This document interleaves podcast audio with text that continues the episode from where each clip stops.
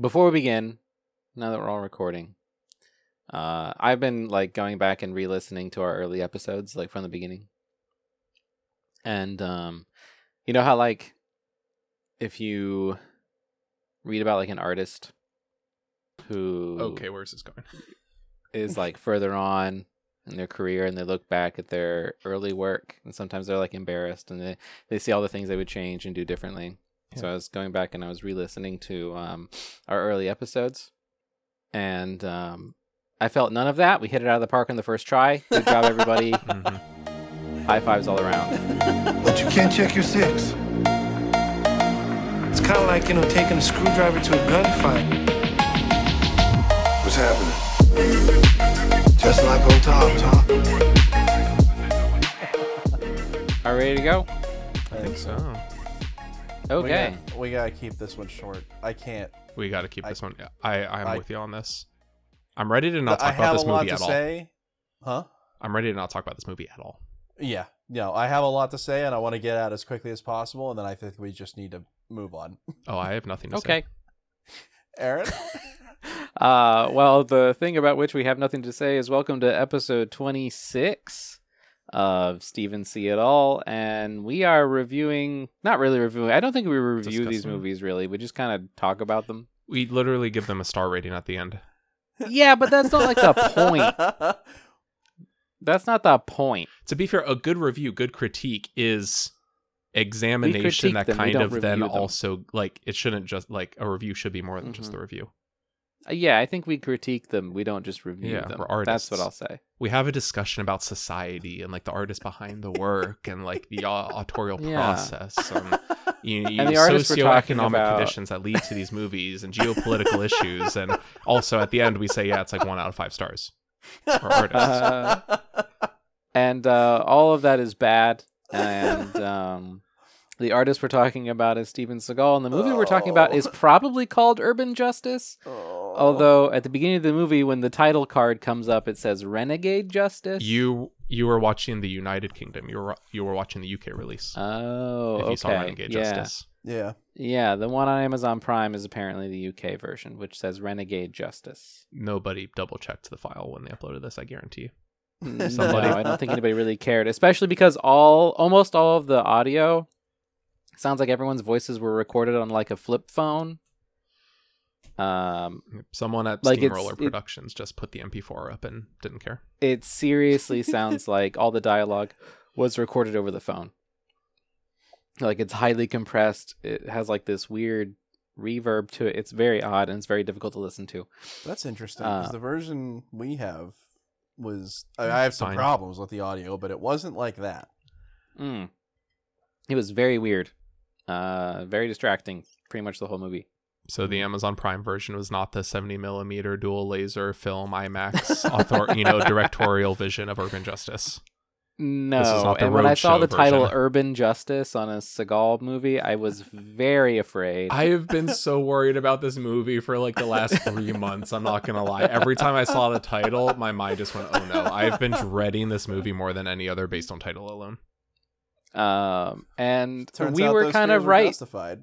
Yeah, it was it was justified. Um, we and were we are- right. and we are the most qualified people to talk about that. The three. Of Yeah. us. Um, you know, three white dudes in their late twenties. Uh, I, I'd, I'd talk post a picture of us, but it would just look like a blizzard with like a little speck of red floating in there somewhere.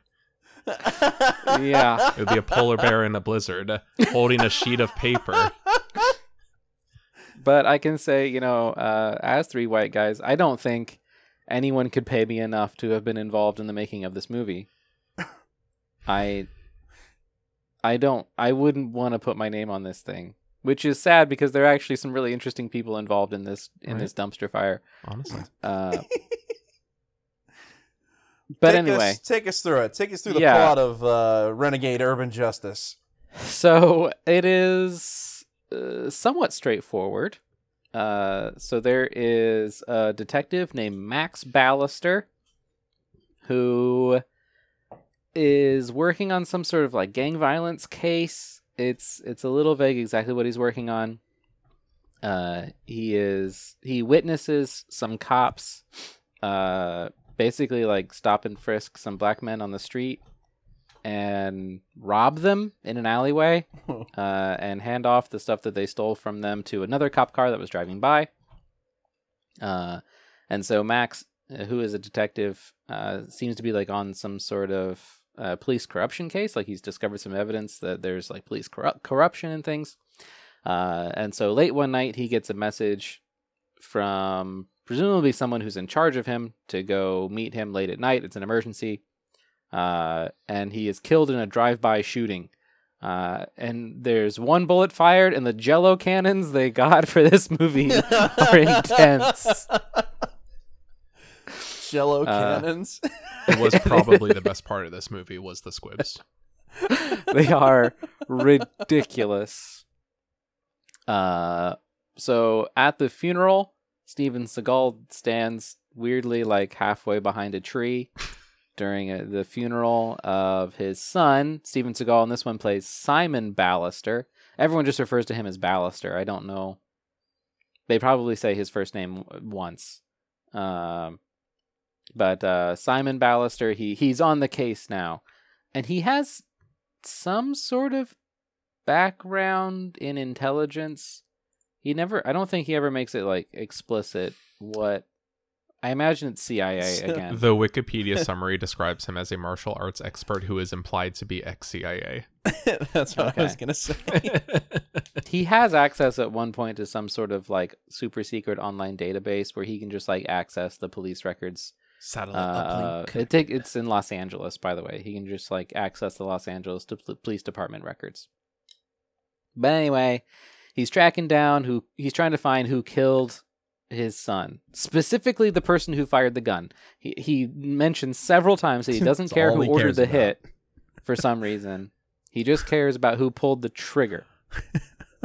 Doesn't matter who ordered the hit, just who pulled the trigger. He actually like finds the people who ordered the hit and just kind of lets them go. Um, and they let him go for no reason. Uh, so he ends up uh, getting mixed up with uh, the rogue detectives who are like working with local gangs to push drugs. Uh, and with those drang with those gangs uh, who are working with the cops to steal drugs from other gangs. Like there's this gang, like the East Side Gangsters, I think they're called. the Hyde Park Gang or the East Hyde Side Park Gang, that's what they're Yeah, called. okay. Um, and they work with these corrupt cops to basically on like sting operations. Oh, And and, then they no, just you're right. It's the East Side Gangsters are working with the corrupt cops. They're rivals. Yes. Yes. Hyde Park Gang. Yeah. Yes, so the East Side Gangsters work with the corrupt cops uh, on like sting operations and stuff. And so the East Side Gangsters just show up because the cops tell them when these operations are going to be. Uh, wait for like drug deals and stuff to go wrong and everybody to die, and then they just come in, take all the drugs and the money, and go home. Uh, and that's kind of like the deal that they have with with the cops. Um, and hijinks ensue for like an hour that don't really matter. They're like shooting at each other. There's one one of these gangsters who's not really a gangster. He's, he has a brother who's high up in the gang, uh, and I'm trying to figure out what was this kid's name. Gary. Yeah, Gary. Uh, so this kid Gary, his brother is involved in in the gang, uh, but he was friends with Max the cop, uh, and so he helps Seagal like figure out all the gang related stuff. Uh, although he's trying to throw Seagal off at first, because he doesn't want to get in trouble with the gang. Uh, but eventually, Seagal quote unquote convinces him by you know like beating up his brother and holding a gun to his head uh, to tell him who really ordered the hit and who really pulled the trigger. And turns out that it was one of the dirty cops. It was uh, Detective Frank Shaw, played by Kirk Woller, who I want to talk about him because I recognized him instantly from a different piece of media that we'll talk about in a second. Uh, but uh, eventually, there's like a big showdown. There's supposed to be like a big drug deal that the cops help arrange between the the East Side gang and some East Coast gang who flies all the way to LA to pick up this massive shipment of drugs, and then they're gonna go back. But it all goes south when they find out that the drugs are fake. Um, which there was no way of knowing that. I don't really know why that was part of it. It didn't really have to be, but it's fine. Whatever. Uh, Seagal kills everybody, pretty much, uh, except for like the head, like the head of the East Side Gang. Uh, they get into a little fight, but then Seagal says, "My problem's not with you. I don't really care. I, I killed the guy who killed my son. I'm just gonna walk away now." Uh, and the head of the gang just lets him walk. Uh, You're very much he burying killed, the lead that when you say the head of the gang, you mean Armand Tucker, as played by stand-up comedian and undercover Eddie brother Griffin. Eddie yeah. Griffin. hmm I was surprised by the star power in this movie. But anyway, uh, he walks away, and then, as far as I can remember, the That's movie it. basically just stops after that. yeah. He walks down the hallway. Uh, Eddie Griffin says, "Wow, that was a really cool guy," and then the movie ends. Or as Wikipedia would say, Simon hands back the gun and leaves, earning Tucker's respect with his cool demeanor. Yeah, I think except- this Wikipedia article is written by Seagal. Except Seagal killed like thirty of his gang.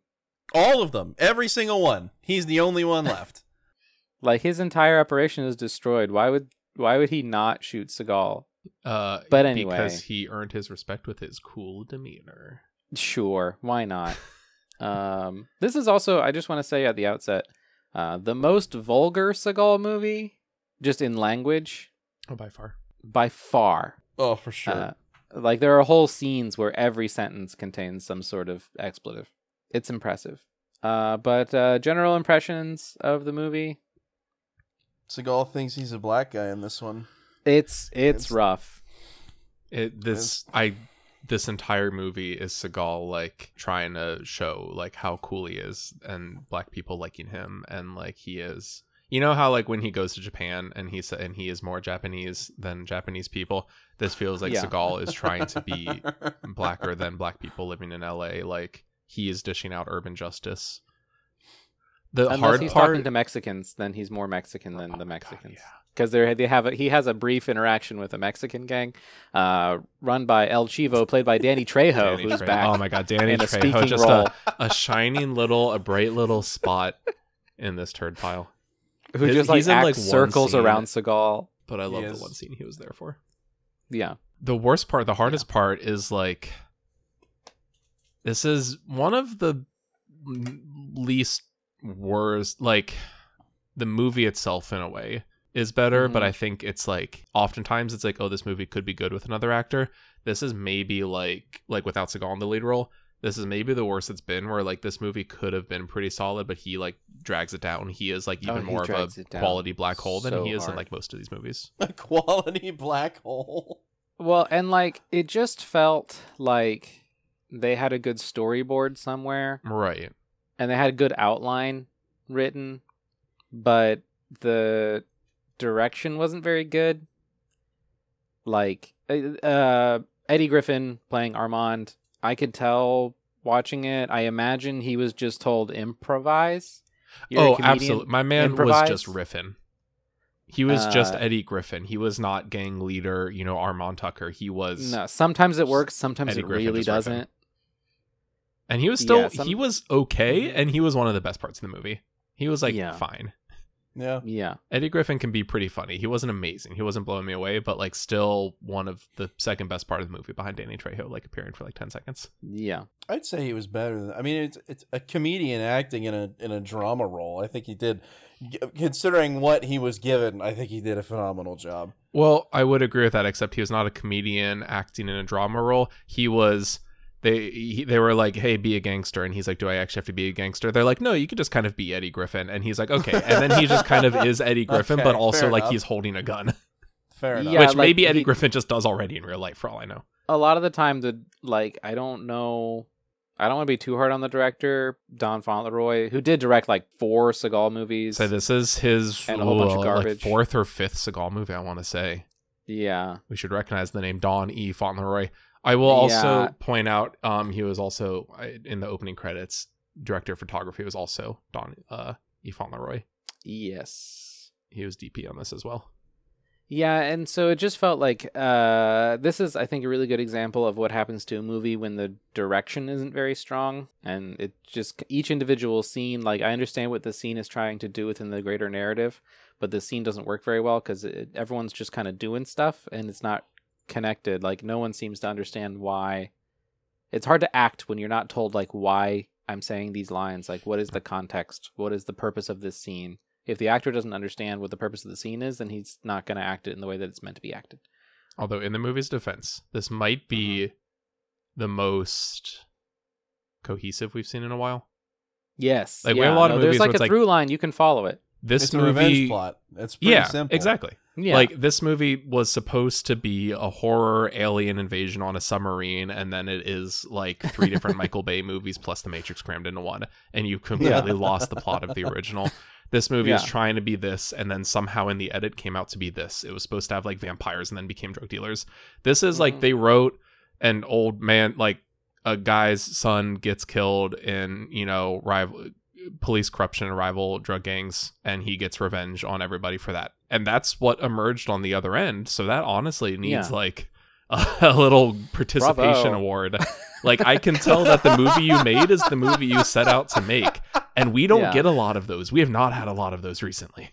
no, So good No. good job, Donnie Fauntleroy. You managed to wrangle Seagal in enough this time. yeah. I just, I just don't have a whole lot to say here. Oh, uh, just like some little things. Like I already said, the audio quality is very strange, at least on the Amazon Prime version. Uh, like it sounds like some of the lines were recorded over the phone, like they're highly compressed. Uh, it looks like some of the cameras that they used were damaged. I think they might have been working on. Oh, it's very common on a movie set to be working with like rented equipment. It's very Yeah. expensive to just like outright own the equipment. But I think they kind of might have rented like the cheap stuff. There are multiple scenes where from one camera angle there was like in an early scene there was like a vertical line on the left side. Like the sensor was slightly damaged but it's only from one angle so it was just that one camera in the scene. Uh then much later in the movie in the bottom right hand corner there's it there was like a hair on the lens or something. Uh, like the just really weird little flaws like that which were not like editing mistakes like that doesn't happen in editing so there was something wrong with the camera and they didn't notice until they went to go edit and they couldn't really do anything about it so they're just like little little things like that i'm very sad that i really don't have a whole lot to say about this movie there is one actor that i want to talk about there are quite a few actors in this who did go on to do not like super big things but stuff Okay, so I think Hans actually has Pretty a few much things. Do you want to just rattle off what Yeah. you got? Yeah, I really I don't want to spend too much time on this, but I'll I'll go down through my list. So in We the very beginning, Max, his son that gets killed, uh, he drives up to the point where he sees the corrupt cops being corrupt cops, and he stops his car short, and coffee spills out of his mug, and they made a whole point to show that he has like a travel mug, but it doesn't have a lid on it, and then coffee Mhm. spews out of the top. I don't. Who drives with a travel mug without the lid? I, it's so you can tell it's a it very, doesn't it's a matter. deeply fascinating movie when this is what the discussion on the podcast becomes. Exactly, Why like, doesn't he have a lid on his travel mug? like this is what they showed. They they they made the scene about this, and it doesn't matter. He does like when he gets out of the car, he doesn't have a stain on his pants. Like it's just so that's so stupid. Uh, after he dies, his funeral, they do a twenty-one gun salute, but with shotguns. with Is shotguns that- Is that a? th- I mean, I don't I've- know. I could be wrong, but that doesn't sound. I no that I was actually googling this earlier today. I like pump action shotguns. I can't find anything about that. I've I celebrate a lot of funerals. I've been to a lot of burials. Uh, and I've seen lots of 21 gun salutes. I have never seen it done with shotguns. That doesn't mean it doesn't happen. Just that I've never seen it or heard of it. Yeah, I was odd. I don't. I like I said, I could be wrong. Very specific choice. Yeah, just seemed really weird.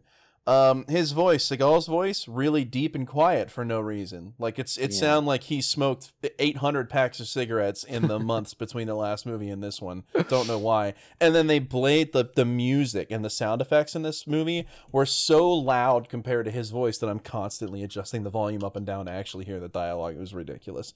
So stupid. Uh, his son dies, but you wouldn't know it. He doesn't show any emotion about that.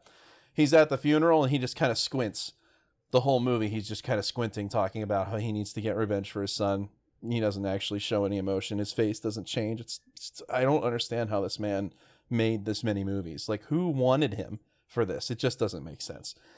Uh oh, I counted at least four actors that I looked at them and said, "Holy crap, they were in Breaking Bad." Yeah. Uh, uh, bu- bu- bu- bu- bu- Carmen Serrano played Alice Park in this movie. She ran the like convenience store that he rented an apartment above. She was Carmen something in Breaking Bad, the principal of the of his son's school. Oh, Uh, Carmen Molina. yeah, She was Yes. the principal. She was Danny Okay, I knew I recognized her from somewhere. Danny, Trejo. obviously Danny in Breaking Trejo. Bad. Duh. Uh, bu- bu- Also, uh, writer of Trejo's Tacos. Uh, Of author course. of Trejo's Tacos. Mhm. Mike Seal, Probably what he he's was one of the known for, gangsters yeah. in this one. He was also one of the gangsters in Breaking Bad. Uh, Jesus Jr. He played uh, Jesus. Gonzo in Breaking Bad. Yeah, he played Jesus in this one. But there were I, every every time I would see somebody, I'd be like, "Oh man, they were in Breaking Bad. Oh, they were in Breaking Bad. Oh, they were in Breaking Bad." Well, I this is funny that was 'cause fun. We've talked about Breaking Bad a lot, but it was like someone in the 90s who would then later appear in Breaking Bad. This was like a year before Breaking Bad came out. Yeah, Yeah. They like th- there Um, was possibly some overlap. right right in the middle of this movie there's like the the lamest car chase in the history Ugh. of movies it was just terrible It Just a bunch of way too straight long. lines. And uh, I, I'm Like, not they'll even drive for get a- in Well, a the whole It's time they're straight line for a shooting, like, couple oh man, this guy's crazy. He's all over the road, and then they show a car driving in the lane, like at 35 miles an hour, using its turn signal and like applying the brake at reasonable speeds. It was just so stupid. I did think to myself, Um, could I just skip ahead 30 seconds and miss nothing? I didn't do it, but I was very ready to just skip that car chase. Yeah, in the like climax of the movie, the gang all gets together at his apartment above the convenience store, the whole gang, and they have everybody there to kill him, and he manages to wipe out almost all of them. There's like four guys left. He gets shot, and then the four guys just like run away. Yeah, Seagal gets shot in this one. Yeah, he does. He It doesn't matter at he- all. He might as well have not been shot, but he passes out and the owner of the convenience store has her cousin or somebody come patch him up and then he just goes straight from there to the house of the kid who was helping him find the people whatever and i don't know why didn't say why he went there he just decided he was going to go there and he finds a gun and starts accusing the kid of shooting his son with this gun and then the kid explains it's like they tried to do an Ocean's Eleven, like here's the here's what actually happened, but it doesn't. it You doesn't mean a matter. Spider-Man It's- 3? Here's what actually happened. Yeah. When we learned how the Sandman did not kill his father, but he was accidentally bumped and didn't mean to kill his father. Yeah. Just Uncle. Jeez, Uncle Ben. God, come on. And, and it's not. It's like it. It's like they. It's like they realized. Oh wait, we actually have to like wrap this up at some point. So ha- have him just go to the next place without any direction. Just didn't make any sense. And then there's a the, only my last thing. I guess I had a little bit more than I said, but I still just want to be done with it. The last thing, my favorite line was an awful stupid line. The owner of the drugstore says to him as he's loading up his gun for like his final assault, she goes, So this is revenge? And he says, Yeah, that's what this is, implying it's, you know, getting revenge for this gang killing his son. And she just looks at him and goes, Why? what?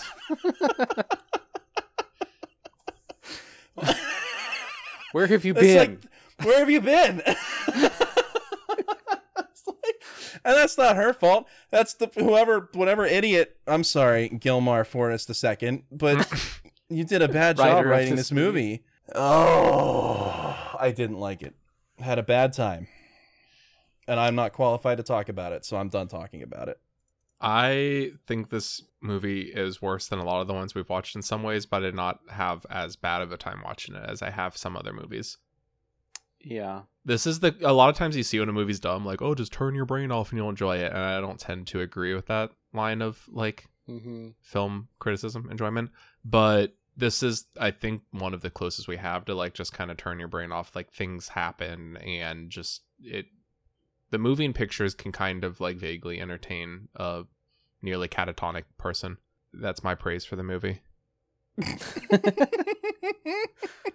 if I was like in like locked in yeah. syndrome, like in a coma in a hospital or something, and this was on TV, like it wouldn't be the worst Seagal movie to have on. this is true. The only it's thing, not the bottom. Except I would wake up from my coma, Yeah. like just like thinking, like, why did I hear the N word like 500 times, like while I was out? It like, was intense. like, that was weird. Weird coma. weird coma.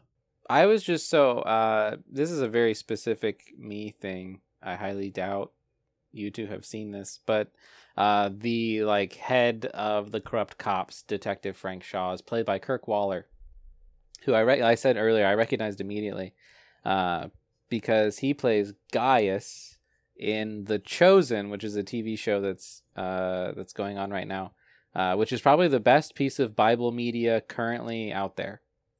Um, wow, the huge market. Yeah, tough competition. uh, you would be surprised actually. There's a lot of crappy Bible stuff. Oh, I know Um, there's lots of crappy Bible stuff. That's what I'm saying. Like tough competition with the prestige Bible content out there. but uh, he is part of what it like. It's actually very, very, very good. And he plays Gaius, who is uh, Matthew, the tax collector's bodyguard. He's a very interesting character. How often does he Uh, come up in the show being a tax collector's bodyguard? So Matthew, the apostle, was Yeah. a tax collector before he became an apostle. Yeah. and he had uh, a bodyguard who guarded him at the tax booth because he collects money. Um, and so, like, the whole premise of the show is that they like elaborate on minor characters in the Bible. Oh. Um, okay. So they're just using like historical evidence and things. They uh, it's historical fiction during the Bible times about like minor characters Mhm. that show. I was gonna say I went to Sunday school a lot growing up. We never talked about the apostles before the bodyguards of the apostles before they were apostles. That did not. yeah the whole in- point of the show is like these people who are just like barely mentioned Mm, okay. let's you know kind of fictionalize and hypothesize about what their lives were like and he plays one of the most interesting characters one of the most interesting like minor characters in that show uh, a roman centurion um, a fairly high ranking roman soldier. Uh, and he does a really good job with it and it's great and it's really interesting to watch him. But it was very weird uh, to see this movie and see him like throwing around the f word and uh, selling do that in drugs. the Bible show a lot. no. Not at all actually. Um, does not come up in the bible show. What a surprise. yeah. Really good bible show though. Uh very very good Yeah. I don't want to get into specifics, but I did I I this isn't typically my bag, but I I just poked through all the people, all the all the A-listers from this movie, and they all had much bigger and better credits for oh yeah the past 15 years. Well, wait. Can I say the random weird thing that I recognized Kirk Woller from? Sure He was in towards the end of the first season of Bones. He randomly Oh. pops up in like one episode, there you go and my, the wife and I are currently in a Bones rewatch. So Oh, I- when- when I look currently up- a Bones rewatch. What you what is this number 6? for her, for me, it's only like two or three or something. But when I see that he was also in like Swordfish and Minority Report and Hulk and stuff, I'm like, okay, I've seen those movies, but he's like some random cop in Minority Report. Like I didn't recognize him from there. Did recognize him from Bones. Didn't hmm think that's where where I recognize him from, but Yeah. Is it the same feeling as when Gavin Belson shows up in Bones? Oh my gosh, that was still so weird. I like can't get over that. Uh, Gavin Belson from Silicon Valley. I'm sorry, I forget the actor's name. Um, shows up as a lawyer in an episode of Bones. It's weird.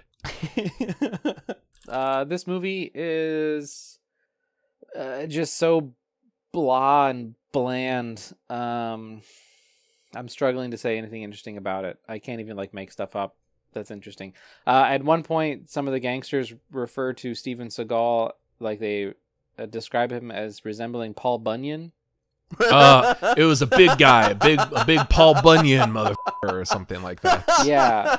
I forgot about Big white guy. which like i don't know much about los angeles gang culture i highly doubt they would use paul bunyan as a touchstone maybe they do maybe they're really big into american mythology but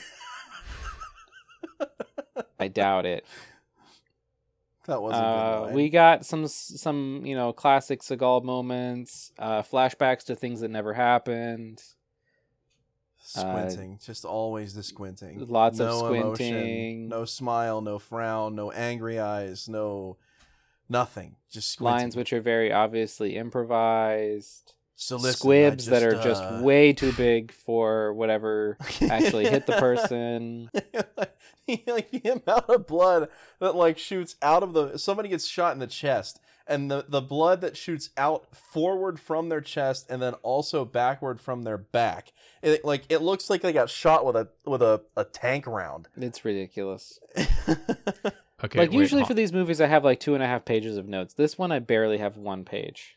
Okay, so two things. First of all, again, Yeah. as previously stated, the squibs are like maybe my favorite part in this. Two, Hans, you'll actually enjoy this. We were watching the episode of Bones where this guy goes to Everybody, use welcome to the Bones podcast. Welcome to Boneheads. Um, the, uh, not that one, not the official Bones Listen fan cast with like Emily Deschanel and the actress that plays uh, Daisy. Is that Uh, a real thing? Yeah, didn't I send you this article? Yeah, they're, they're like Boneheads is like a podcast that they're like doing Oh, a wow. rewatch. It's like Emily Deschanel, like you know who plays Temperance Brennan, and Does no, Sarah listen to it? she hasn't started listening to it yet. But wait, hold on, Carla Gallo. Who plays Daisy Wick? Hi, welcome to Boneheads. Um, the other one, not the real official one, with Boneheads Emily Deschanel and Carla Gallo in it. Uh, this is Boneheads two.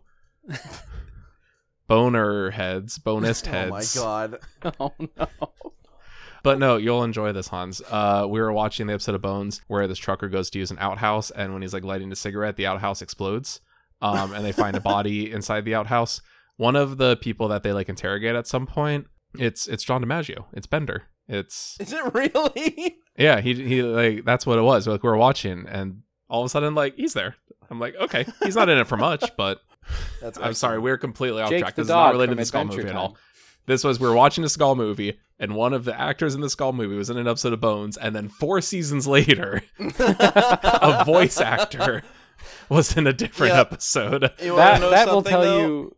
That will tell you, dear listener, how boring this movie is. Yeah, that that little fun fact is a heck of a lot more interesting than the entire hour and a half of movie that I just watched. Yeah, I have nothing else to say about Renegade Urban Justice. Danny Um, Trejo is a a, a gem. Yeah. He always is.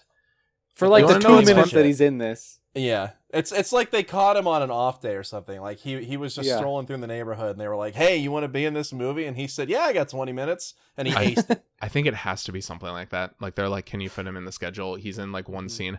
But I was gonna say he's in this like one scene for ten seconds. They put him on the poster. Yeah. yeah, they did.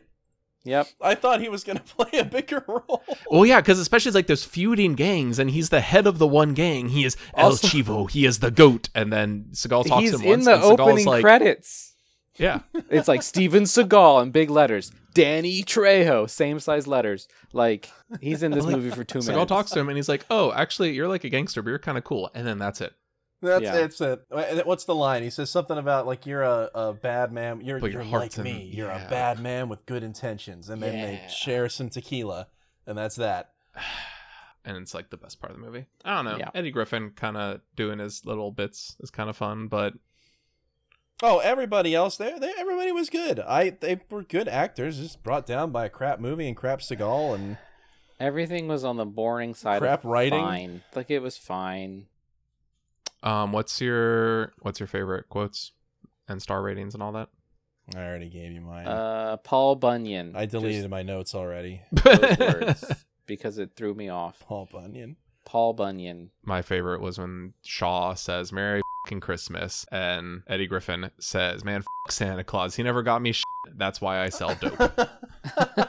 Because I'm assuming that was just like I, he's not credited as a writer on this. No. Allegedly, the writers on this are oh, just one writer. That's it's weird. Gilmar Yeah. Fortis the second, and I'm sorry, dude, but this sucked. well, Uh, I was ready for there to be like two multiple writers with like Seagal listed there. Like, oh geez, what else did he write? He wrote this, and I was looking at it just a second ago, but I didn't recognize what it was. Uh, Off Season, the Lex Morrison story in 2013. It's a TV movie. Sure, okay, he's doing well for himself. Um, but I'm assuming that one was an Eddie Griffin line. Uh, yeah, I'm assuming he just made that one up. Yeah. Yeah, so this is probably uh one star for me. Yeah. I'll give it one and a half. Or you just got to be different. Man, we are. we, we all sound just exhausted. So what would we watch instead? Um, oh yes, Literally, okay, here's what I recommend instead. Literally, just uh, turn on your television. If you have cable, actually, like, you know, turn on your cable. If you have I know nobody get rid does that it. anymore. Just get rid it. of it. Don't have it, but if Just you still get Hulu do, or something. just go to like the FX channel, whatever it's currently playing, whatever is is whatever is currently on TV. Just watch that instead. I guarantee you, it's at least more interesting than this. Even if it's worse, if it were any worse, it would be more interesting. If it were any better, it would be more interesting. This is the the saltine cracker of revenge films. Just a saltine cracker. Wait, It- didn't it's just funny that you didn't use we that do phrase. A whole bunch of research and find that saltines were actually really interesting. No, Triscuits are really interesting. Those are Saltines Triscuits. Triscuits, you're right. The, The Triscuit is cracker. fascinating. This is No, not Aaron, the I was just gonna say of- it's of interesting revenge that you compare this movie to a cracker based on how many times it uses the N word. But Mm. it is. It's rough. This is why I don't feel comfortable talking about. I it. wanted to just recommend for my movie to watch instead. I wanted to just say like everything Eddie Griffin has been in, but Eddie Griffin has been in both Deuce, Big- Deuce Bigalow Male Gigolo and Deuce Bigalow European Gigolo. And I Mhm. this movie is pretty bad, but I don't think I can in good faith recommend either of the Deuce Bigalow films. so I No. can't say any other movie Eddie Griffin has been in. But you should de- definitely watch Undercover Brother. That is like one of my favorite comedies. He was apparently in Scary Movie three. Sure. I haven't watched Scary Movie three in a while, but sure, yeah, watch that. Why not? Why not? What else do you have? To watch? You'll to have a better time. Why not? Or any of his Hey, stand-up watch The specials. He's basically doing a stand-up special in the middle of this movie. Watch The Chosen. Kirk Woller plays a, a Roman soldier. It's really good. You learn a little bit about Jesus, which I'm always for. Watch Bones season four, episode three, The Man in the Outhouse, with John DiMaggio.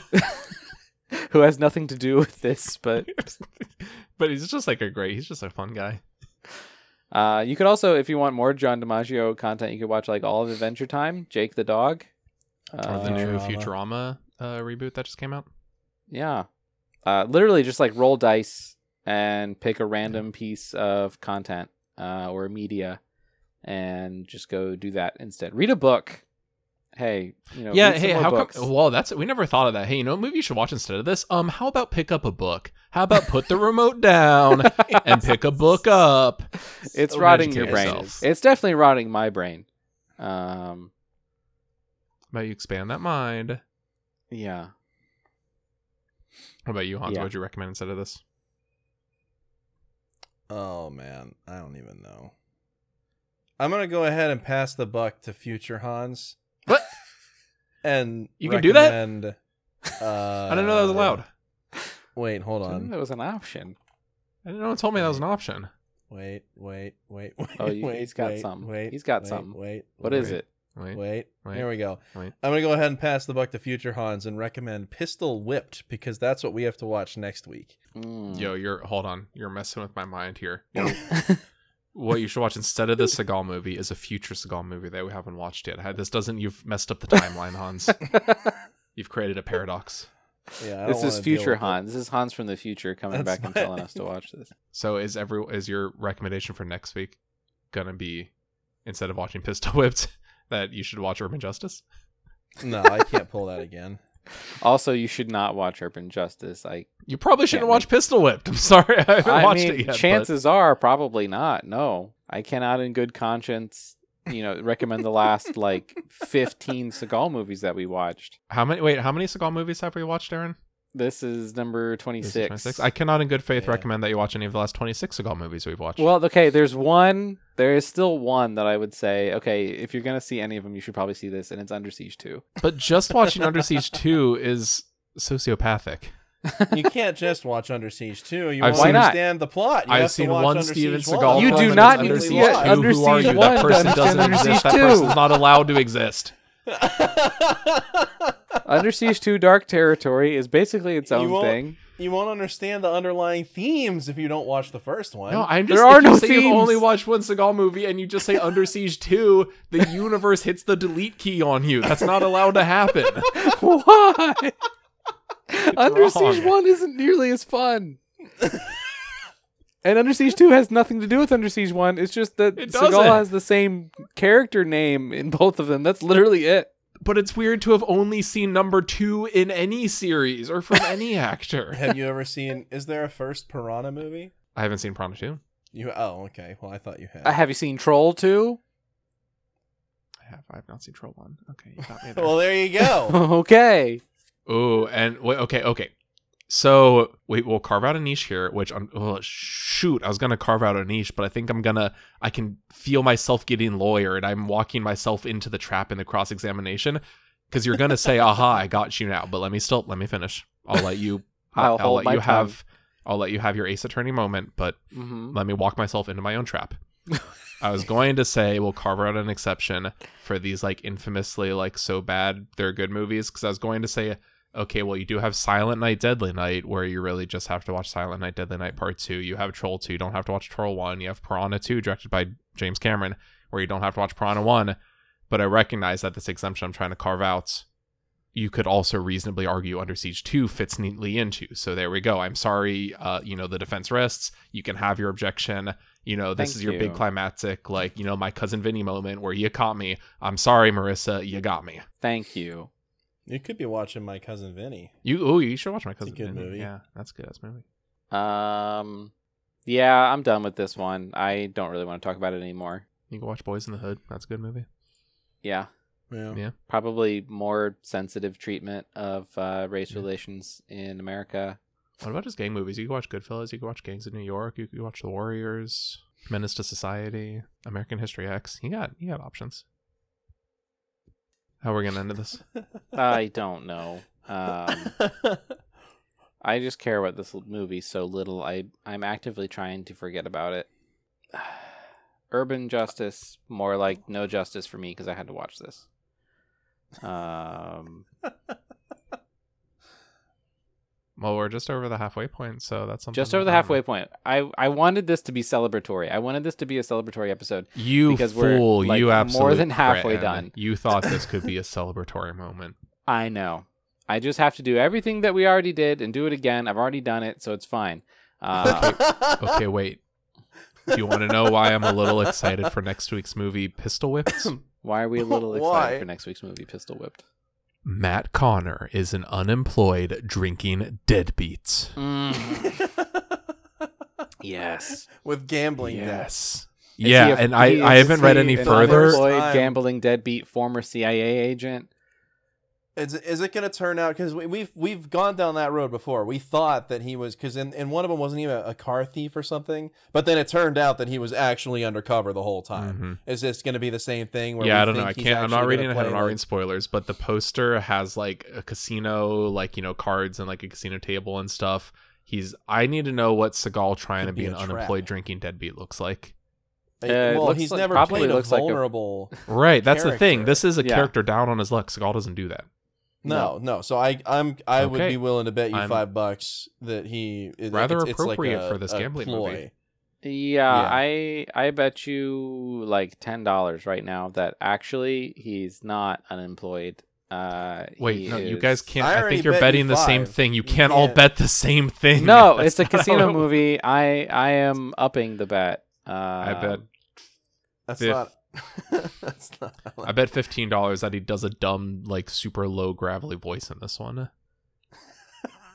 Uh, I bet twenty dollars that less than half the movie actually has anything to do with the casino. Ooh, that's a good one. Ooh, that's some good money. I'll call and raise and uh, put it into the the the patchy slots and Oh see where God. that takes us. Yeah. Craps. I- hit me. Put it all on red. Put it on Uh, wraps. I I will put. I'll double or nothing. Fifty bucks that he wears like a stupid trench coat or something in a situation where that is entirely uncalled for. On like a hot summer day in Las Vegas, that he's wearing like a black trench coat. Uh, I'll bet you fifty thousand dollars that a random woman finds him inexplicably attractive. You know that is somehow, I'd actually take you up on that bet. that is the most Ooh. outrageous and also the safest bet I've ever heard anybody make. I'm just pic- so except now. okay, this is funny. I'm uh, you've seen Uncut Gems, right? No, I haven't. I have not. Damn it, my reference is gonna be lost. But hey, uh, there's probably some listener who's seen Uncut Gems, right? Well, I'll just, you know, light spoiler, but like in Uncut Gems, at one point he puts a lot of money on a basketball game and he's like watching the game. And the whole time when they're, he's like, oh, oh, they're down. Like, you know, he's stressing. I'm just picturing with your $50,000 bet that like a woman appears on screen and you're just like Adam Sandler in Uncut Gems, just like, ah, ah, oh, is she gonna just find him inexplicably attractive? Ah, oh, I need this to come, I need this to pull through for me. I got a lot riding on this. And, like another woman shows up and he's like, okay, it's my time, it's my time. I'm back on top, I'm back on top. Yeah. I'm just watching you just feverishly like watching this like the way, you know, gambling addicts watch every single horse race. Yeah. You're like tearing up your ticket at the end. No, she didn't find him attractive. yeah, there's an Uh, ending somewhere in there. I think yeah, there's an ending in there somewhere. I'm gonna cut. I'm gonna cut it there. Sounds good. That means one of us has to die.